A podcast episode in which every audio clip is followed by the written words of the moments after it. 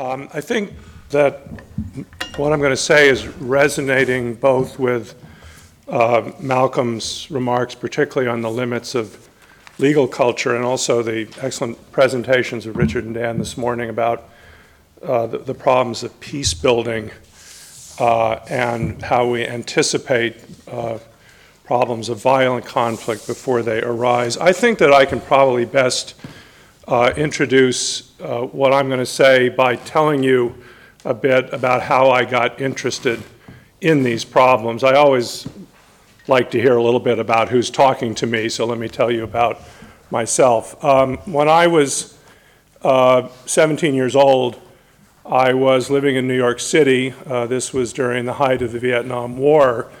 Uh, and I got a summer job working with young children uh, that was uh, at, a, at a program that was run by a group called the Catholic Worker Organization.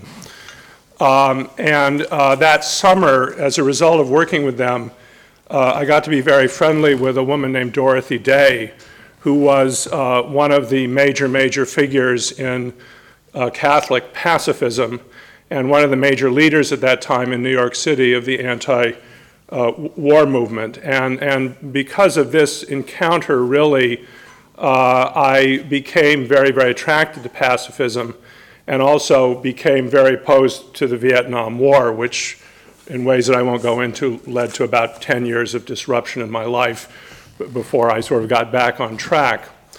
Um, when, I, when I became an academic, and I was initially a philosophy professor for a long time, um, I, I, first became academically interested in pacifism because mainly because I was annoyed at how it was stigmatized all the time. Um, I sort of thought that one thing you had to do if you were talking about ethical issues of war and peace was to begin by assuring everyone that you weren't a pacifist.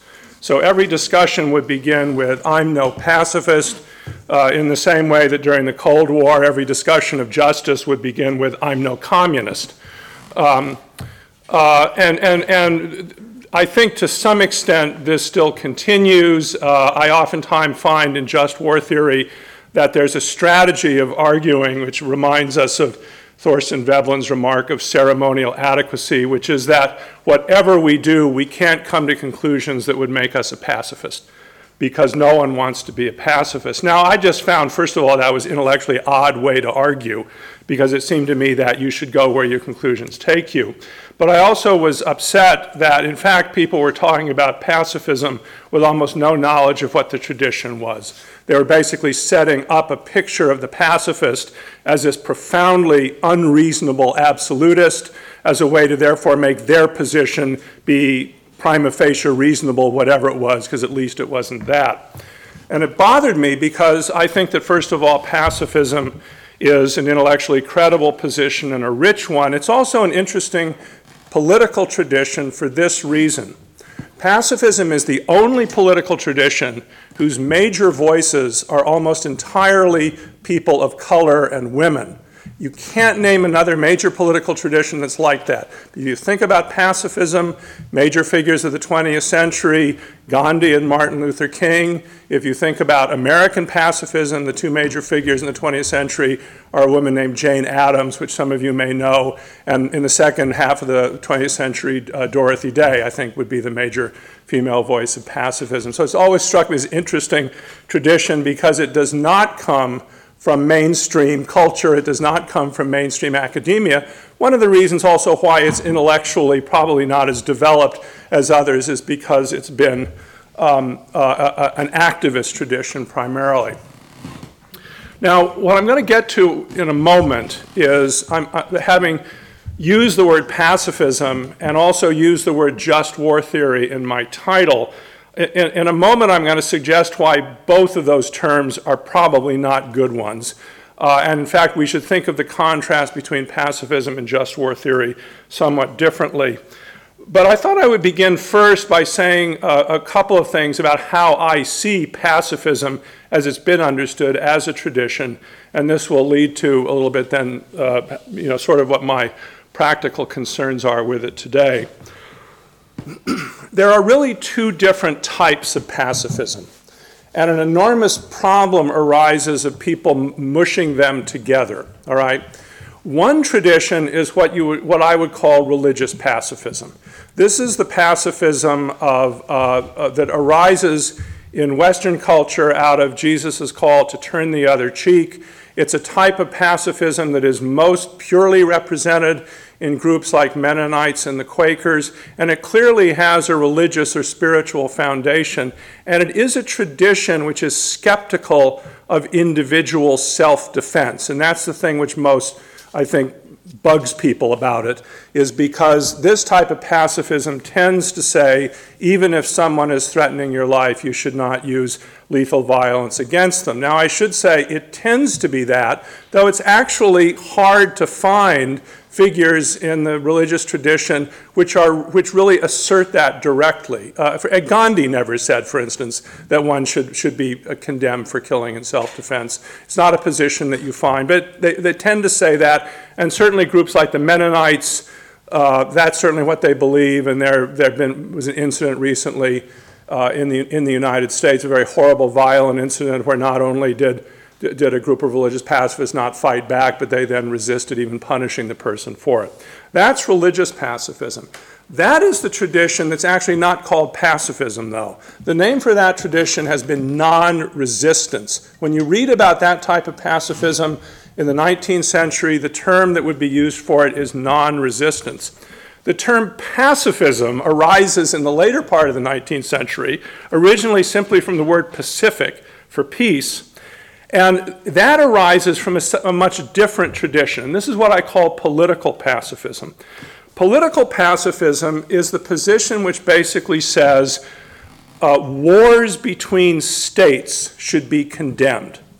So, political pacifism is a much more specific tradition. It's a tradition about state war, state violence. It's not a tradition about individual self defense because what it says is the violence of states has nothing to do with individual self defense. In fact, you're more likely to lose your life if you sign on to that than have some state defend your life. So it's a different, it's a different position. Um, and my sense is that this is the strain of pacifism that people tend not to know about. Um, certainly, they tend to be unfamiliar with this tradition of pacifism in the United States. Who are the big figures in this tradition? Well, one is Charles Sumner, uh, who was someone who was a, a, very prominent senator in the United States and was a very important voice in the pacifist tradition. Another interesting figure in this pacifist tradition was William Jennings Bryan, who became ultimately Secretary of State under Woodrow Wilson and then resigned that position in opposition to the Vietnam War. William Jennings Bryan, who was the dominant progressive politician for 30 years in the United States, always called himself a pacifist, visited Tolstoy, thanked him for his work, and this was a, a, a, and this was a tradition which in some sense was not marginalized the way it has been and the word was not marginalized as it has become uh, now. Okay? Now, I would suggest, if you think of it this way, most people today are closer to pacifism as it was at the beginning of the 20th century than the alternative. Most people today would be considered pacifists as the term was understood at the t- start of the 20th century. Because what were pacifists opposed to? Pacifists were opposed to those group of people that said that war was an intrinsically good thing.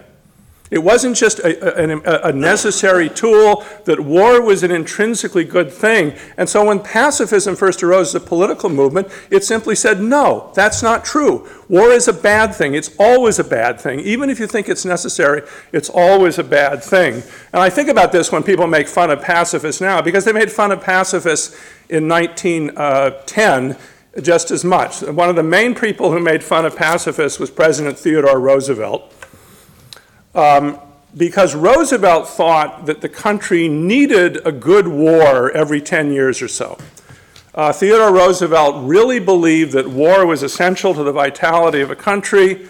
Uh, in 1898, just prior to the Spanish American War, he argued vigorously for invading Canada.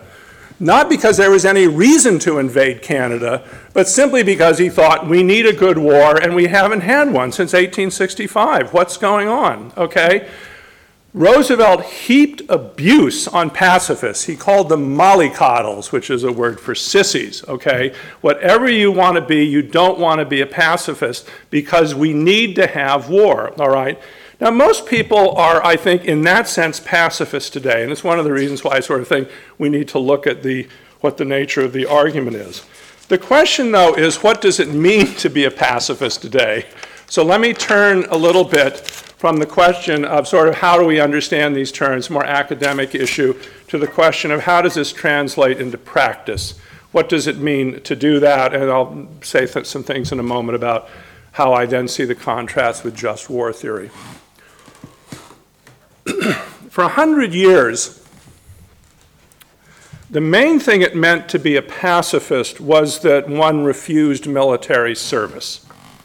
So, for a hundred years, the most dramatic thing it meant, perhaps, to be a pacifist was um, uh, th- that if one was called up for military service, that one refused. Um, and that's certainly what it meant to me when I was 18 years old. When you were 18 years old, in my generation, uh, you had to sign up for the selective service system and you had to uh, indicate if you were uh, a conscientious objector or not. You could only be a conscientious objector if you were opposed to all war. You could not be a conscientious objector if you were simply opposed to the Vietnam War. You, you could only be a conscientious objector if you were opposed to all war. And they gave you the chance to explain your views in a paragraph that was about that long in a form. You, you could, I think, I think you had about 500 words to explain why, why you were opposed to all war, and it was the first essay I wrote on, on the topic, I think. Okay. So pacifism and its, its real meaning was linked to the practice of conscription. The interesting thing, though, is that once conscription went away, the issue of pacifism became very abstract for many people. And I found teaching this material at the time that it was becoming increasingly abstract for my students. Now, why did conscription go away? Um, there's no mystery of why conscription disappeared in the United States. Other countries are much more complicated, but there's no mystery of why conscription disappeared in the United States. It disappeared because the, uh, because, uh, the wealthy and powerful decided that no matter how just the war was, their children weren't going to fight it anymore. Uh, they also decided that as long as you had conscription, it would bring the issue of war home to people in a way that would raise questions about it. So, what is the solution to this? You develop an army which is alienated from the average person. Uh, you develop an army which is a professional army that does not touch the lives of the average person. And then also you finance your wars by borrowing money instead of raising taxes so that the bill will only come due at your grandchildren and not on yourself. Okay? Now there's no question that that's what happened in the United States. You can read the policy discussions. That was what happened was that they decided to abstract war making from the average person. To me, this has an interesting result, which is that it used to be that if you told people you were a pacifist, they would say, Don't you believe in defending your country? Uh, you don't tend to get that response anymore because they don't believe in defending their country either. What they believe in is hiring someone else to defend their country. Uh, and, and everyone knows that the one thing that would end any war in one second in the United States was that if they reinstituted conscription and actually made average people fight those wars. Okay? So there has been this, this distancing, I call it alienated war, of war making from the average person. But the upshot for a pacifist is that the, what it meant for 100 years of I don't serve in the military, it, it becomes an abstraction for people. Okay? Now, what happened then, and this is sort of telling us in terms of my own itinerary, was that I came to think that pacifism, if it had any meaning, and whatever your sense of pacifism was, meant not just war resisting, but peacemaking. uh, I had always thought of pacifism as resisting war, and I increasingly came to think of it as making peace, as peace building, as the term has been used. And so, what I did in my own life was that I moved from being a professor of philosophy to a professor of law. And, and particularly in the law school, uh, I work in a, a program on it's called alternate dispute resolution or conflict resolution, where we teach the arts of uh, peace building okay, in ways that I think engage a lot of what's been said today, all right? Now, um, having said that, let me make some comments on just war theory.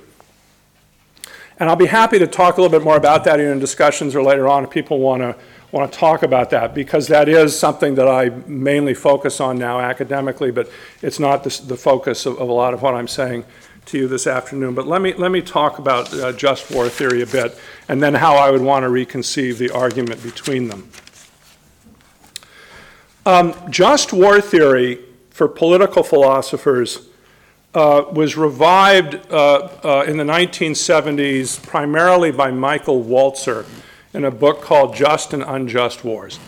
And anyone who studies just war theory probably begins, certainly if they're in a philosophy class, with Walzer's uh, Just and Unjust Wars.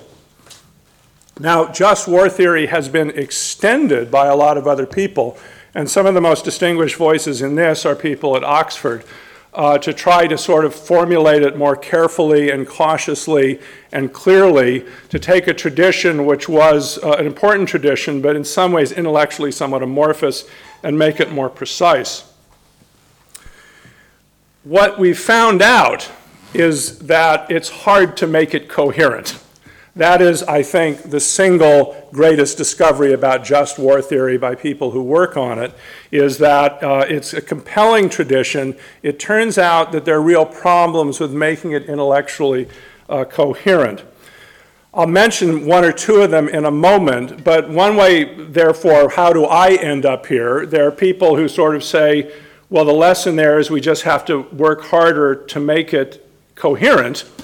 And there's other people like me who say, who say, well, just war theory is not going to be made coherent because it's incoherent. Uh, and what we need to do is raise more substantial questions about the whole idea of just war. And I would say it's a great credit of my colleagues in, in Oxford that to some extent uh, I was invited here to come and make that case. I was co- invited to come and sort of say, well, make the case uh, then if you think it can't be fleshed out. How do we do that? Okay. Um, so, what's the problem with just war theory? Let me just make one problem and then give you another, even bigger problem that I think is not so much addressed as ignored. Much of just war theory today revolves around the notion of self defense. This is an odd thing because actually a lot of wars today don't have anything to do with, they certainly have anything to do with national self defense. Arguably, the last important major war of national self defense was the um, Iraq invasion of Iran. Uh, that was probably one of the last clear examples of a war where one country simply invaded another and, and there seemed to be fairly clear grounds of aggression and stuff like that. Most of the other examples you tend to find are ones where either the borders are so problematic or other factors are there that the issue of self defense gets muddied immediately. Okay? But in any event, contemporary just war theory focuses on wars of self defense. And what it wants to basically say is can we understand wars of national self defense as grounded in the individual right to self defense. So, an enormous amount of the discussion today, this grows out of Walzer's book, is about how do you understand national self defense as, in some sense, built on or grounded in the individual right to self defense. Uh, my, my view is that you can't. And the reason is actually fairly simple. Individuals in self defense defend their lives, they defend their bodily existence. States in self defense defend their sovereignty.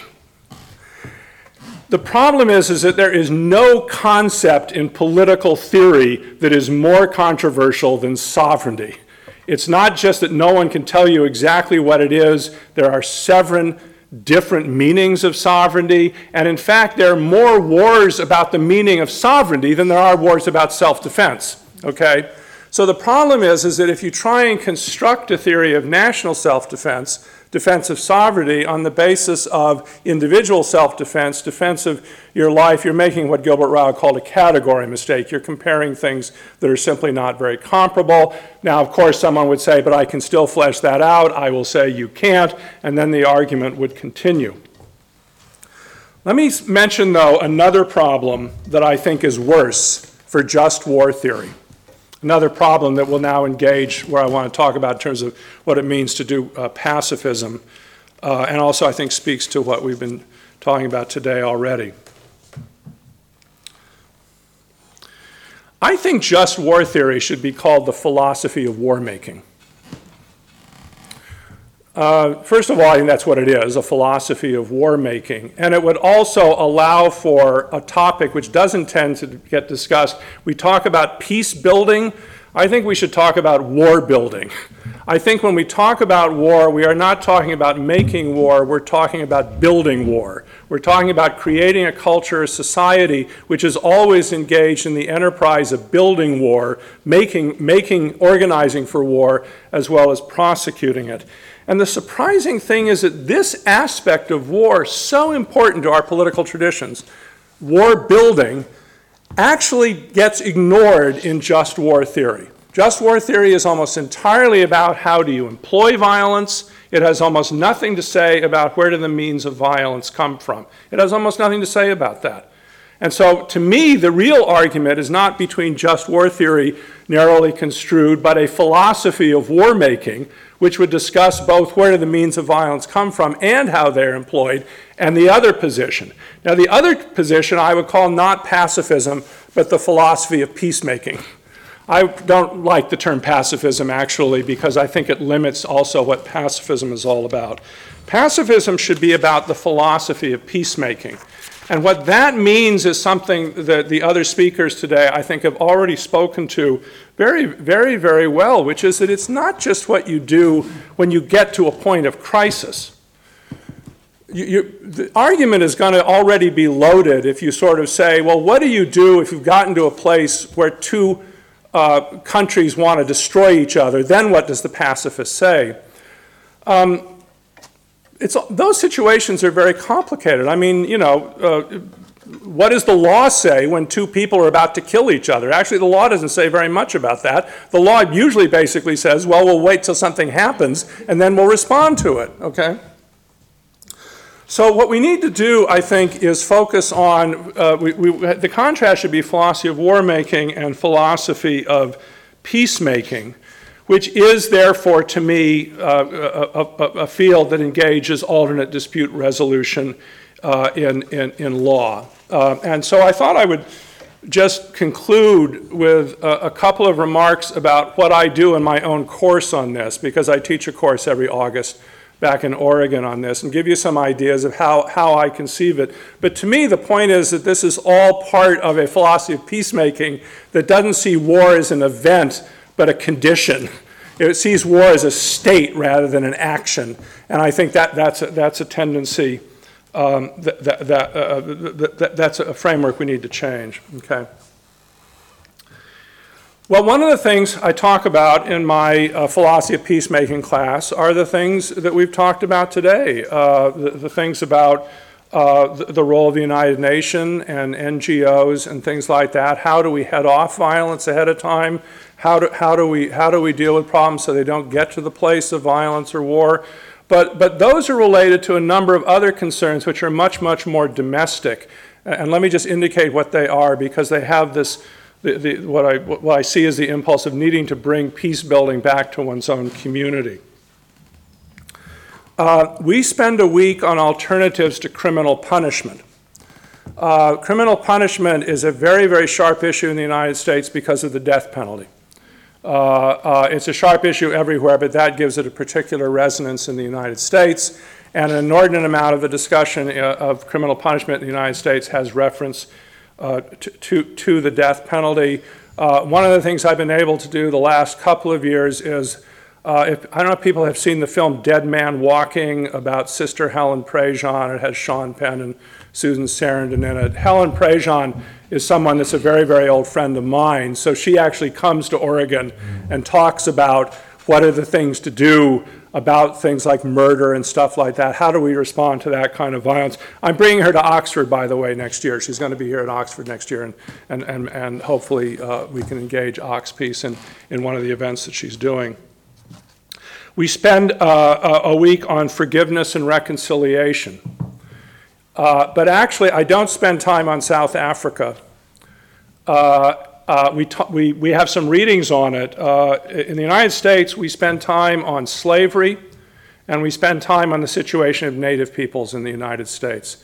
Because what we talk about is how the issues of forgiveness and reconciliation are ones that are very, very close to home. We can't talk about them as something happening over there. We have to talk about them as something that we're still struggling with, uh, with ourselves.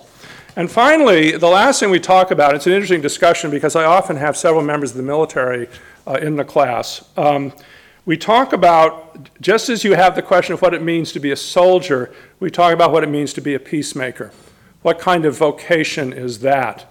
And again, this gets us away from the notion that what it means to be pro peace, a pacifist, a peacemaker, is that all of that means is what would you do if a mugger attacked you, which is what people think it means. What would you do if a mugger attacked you on the street? That's what it means to be a pacifist, is how you answer that. But what it means to be a pacifist or a peacemaker is someone who's engaged in a, a, a lifelong vaca- vocation. Vacation, I almost said. I, I, wish it, I wish it had been that. Sometimes it's kind of like a vacation. A, a, a lifelong vacation which becomes integrated in to your own uh, sense of yourself, your own spirituality, your own identity, uh, if, it's, if it's to be meaningful and bring about the kind of change we want. Okay, so thank you very much.